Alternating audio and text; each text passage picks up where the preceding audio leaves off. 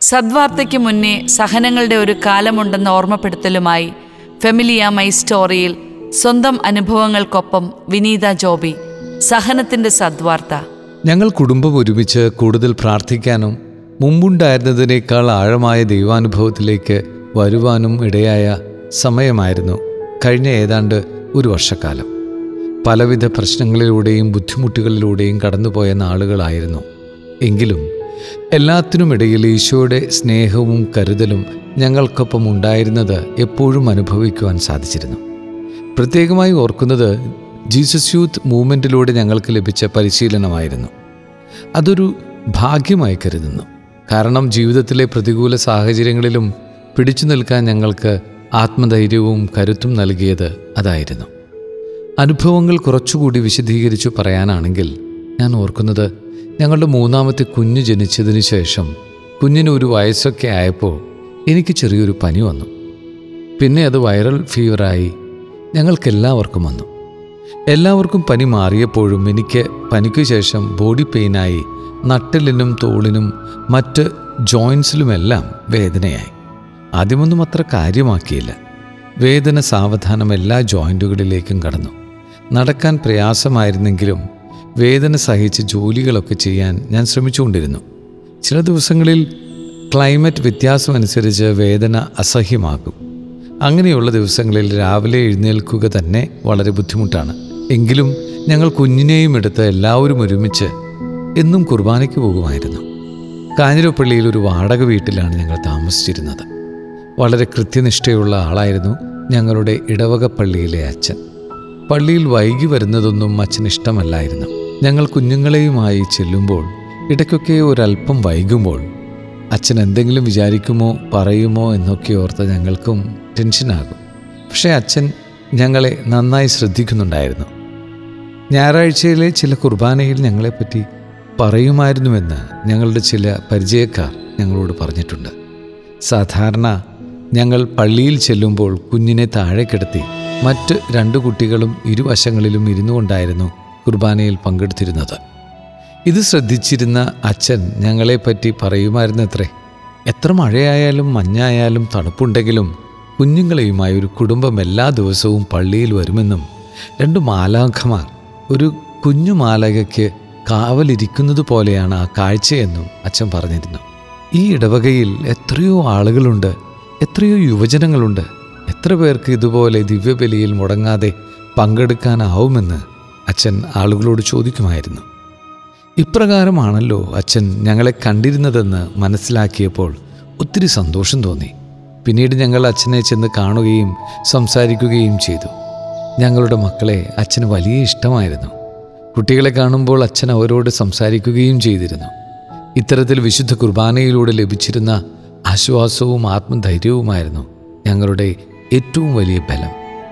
വിശുദ്ധ ബലിയിൽ പങ്കെടുക്കാൻ തടസ്സങ്ങളുണ്ടായിരുന്നെങ്കിലും അത് തരണം ചെയ്ത് പങ്കെടുക്കുവാൻ കഴിഞ്ഞിരുന്നത് ഞങ്ങളുടെ കഴിവായിട്ടല്ല. കർത്താവ് നൽകിയ വലിയൊരു കൃപയായിട്ടാണ് ഞങ്ങൾ സ്വീകരിച്ചിരുന്നത്. നിരാശയിൽ പ്രത്യാശയും രോഗങ്ങളിൽ ആശ്വാസവും സൗഖ്യവുമായിരുന്നു വിശുദ്ധ ബലിയിലൂടെ ലഭിച്ചിരുന്നത്. ഇങ്ങനെയൊക്കെ ആയിരുന്നെങ്കിലും എനിക്ക് ശാരീരികമായി വലിയ ബുദ്ധിമുട്ടുകൾ ഉണ്ടായിരുന്നു പിന്നെ കാലുവേദന കൂടുകയും പള്ളിയിലേക്ക് നടന്നു കയറാൻ പറ്റാത്ത രീതിയിലുമായി. നടക്കാൻ വയ്യാതായപ്പോൾ ഒരു ഓർത്തോ സ്പെഷ്യലിസ്റ്റിനെ കണ്ടെങ്കിലും കൃത്യമായി രോഗവിവരം എന്താണെന്ന് മനസ്സിലാക്കാൻ പറ്റിയില്ല. അതേ തുടർന്ന് ഒരു ന്യൂറോ സ്പെഷ്യലിസ്റ്റിനെ കണ്ടു. അവിടെയും സ്റ്റിറോയിഡ് മരുന്നുകൾ കഴിച്ചുവെന്നല്ലാതെ കാര്യമായ ഫലമൊന്നും ഉണ്ടായില്ല. വിരലുകളിലും കാലുകളിലുമൊക്കെ നീര് വന്നു വീർത്ത് തീരെ വയ്യാതെയായി. അങ്ങനെയാണ് ഞങ്ങൾ ഒരു ന്യൂറോമോളജിസ്റ്റിനെ കാണാൻ പോകുന്നതും അവിടെ വെച്ച് യഥാർത്ഥ രോഗവിവരങ്ങൾ അറിയുന്നതും. വലിയ ഷോക്കായിരുന്നു സന്ധിവാദമാണെന്നറിഞ്ഞപ്പോൾ ഈ ഒരു പ്രായത്തിൽ സന്ധിവാദം വരികയെന്നത് സങ്കല്പിക്കാൻ പോലും പറ്റുമായിരുന്നില്ല. അംഗീകരിക്കാൻ ബുദ്ധിമുട്ടായി. ഇനിയും വൈകിരുന്നെങ്കിൽ പൂർണമായും പാരലൈസ്ഡ് ആകുമായിരുന്നുവെന്ന് ഡോക്ടർ പറഞ്ഞു. കഴുത്തു തിരിക്കാനോ നടക്കാനോ ഒട്ടും വയ്യാത്ത അവസ്ഥയിലാകുകയും ഏകദേശം രണ്ടു മാസത്തോളം പൂർണമായും ബെഡിൽ തന്നെയാകുകയും ചെയ്തു. പിന്നീട് സാവധാനം വാക്കിംഗ് സ്റ്റിക്ക് ഉപയോഗിച്ച് നടക്കാൻ തുടങ്ങി. ഒരു മുറിയിൽ തികച്ചും ഒറ്റപ്പെടുന്നത് പോലെ ഭക്ഷണം കഴിക്കാൻ വാതുറക്കുവാനോ കൈവിരലുകൾ അനക്കുവാനോ പറ്റാത്ത അവസ്ഥയിലെത്തി. രാത്രി സമയങ്ങളിലായിരുന്നു വേദന കൂടുന്നത്. വേദന അതിന്റെ എക്സ്ട്രീം ലെവലിൽ സഹിക്കാവുന്നതിനും അപ്പുറമായിരുന്നു. മൂന്നാമത്തെ കുഞ്ഞിന് ഒരു വയസ്സേ ആയിട്ടുണ്ടായിരുന്നുള്ളൂ. എല്ലാ പ്രസവവും സിസേറിയൻ ആയിരുന്നുവെങ്കിലും ദൈവകൃപയാൽ സിസേറിയനുമായി ബന്ധപ്പെട്ട ബുദ്ധിമുട്ടുകളൊന്നും തന്നെ ഈ സമയത്ത് എനിക്കുണ്ടായിരുന്നില്ല. പക്ഷേ കുഞ്ഞിനെ കെയർ ചെയ്യാൻ പറ്റുന്നില്ലല്ലോ എന്ന സങ്കടമുണ്ടായിരുന്നു. രാത്രിയിലൊക്കെ വേദന കൂടുമ്പോൾ ജോബിച്ചൻ കൈതിരുമി തരാറുണ്ടെങ്കിലും വേദനയ്ക്കൊട്ടും കുറവുണ്ടായില്ല. മാത്രമല്ല വേദന കൂടിക്കൊണ്ടുമിരുന്നു. എന്റെ വേദന എനിക്ക് മാത്രമേ അറിയാൻ പറ്റിയിരുന്നുള്ളൂ. ആരെയും ബുദ്ധിമുട്ടിക്കേണ്ടല്ലോ എന്ന് കരുതി ബാത്റൂമിൽ പോയിരുന്ന് കരയുമായിരുന്നു. ജോലി കഴിഞ്ഞ് ക്ഷീണിച്ചു വരുന്ന ജോബിച്ചനെ വീണ്ടും ബുദ്ധിമുട്ടിക്കേണ്ടല്ലോ എന്ന ചിന്തയായിരുന്നു എന്റെ ഉള്ളിൽ. ആ സമയത്തൊക്കെ മാനസികമായി ഒത്തിരി ബുദ്ധിമുട്ട് അനുഭവിച്ച സമയം കൂടിയായിരുന്നു. എങ്ങനെ മുന്നോട്ടു പോകുമെന്ന ചിന്ത വല്ലാതെ തളർത്തി. ഈ സമയത്തൊക്കെ എന്റെ മുറിയിലെ ഷെൽഫിൽ ശുദ്ധീകരണ സ്ഥലത്തിലെ ആത്മാക്കൾക്ക് വേണ്ടിയുള്ള പ്രാർത്ഥനയുടെ ഒരു പുസ്തകമുണ്ടായിരുന്നു. ഞാനത് വായിക്കുകയൊന്നും ചെയ്തിട്ടില്ലായിരുന്നു. പക്ഷേ എങ്ങനെയോ മക്കൾ വഴി ആ പുസ്തകം എന്റെ ബെഡിൽ വരികയും ഞാനതെടുത്ത് വായിക്കുകയും ചെയ്തു. തീരെ കനം കുറഞ്ഞ പുസ്തകമായിരുന്നതിനാൽ എനിക്കത് കയ്യിൽ പിടിച്ച് വായിക്കാൻ ബുദ്ധിമുട്ടുണ്ടായിരുന്നില്ല. ബൈബിളോ അതുപോലെ കനമുള്ള ഒന്നും എനിക്കെടുത്ത് വായിക്കാൻ പറ്റില്ലായിരുന്നു. കൊന്ത ഉപയോഗിച്ച് പ്രാർത്ഥിക്കാനും കൈവിരലുകൾക്ക് സാധിക്കുമായിരുന്നില്ല. ഈ പുസ്തകം വായിച്ചത് ശേഷം എന്തിന് ഈ വേദന എനിക്ക് തന്നുവെന്ന് ഞാൻ ഈശോയോട് ചോദിച്ചിട്ടില്ല. എങ്ങനെയാണ് സഹിക്കേണ്ടതെന്നും എനിക്ക് സഹിക്കാവുന്നതിലും അപ്പുറമാണെന്നും മാത്രം ഞാൻ പറഞ്ഞു. പുസ്തക വായനയ്ക്ക് ശേഷം ശുദ്ധീകരണ ആത്മാക്കൾക്ക് വേണ്ടി എന്റെ വേദനകൾ കാഴ്ചവെച്ചപ്പോൾ അത്ഭുതകരമായ രീതിയിൽ എന്റെ വേദന കുറയുന്നതായി എനിക്ക് അനുഭവപ്പെട്ടുകൊണ്ടിരുന്നു. എന്തെന്നില്ലാത്തൊരാശ്വാസമായിരുന്നു ആ സമയത്ത്.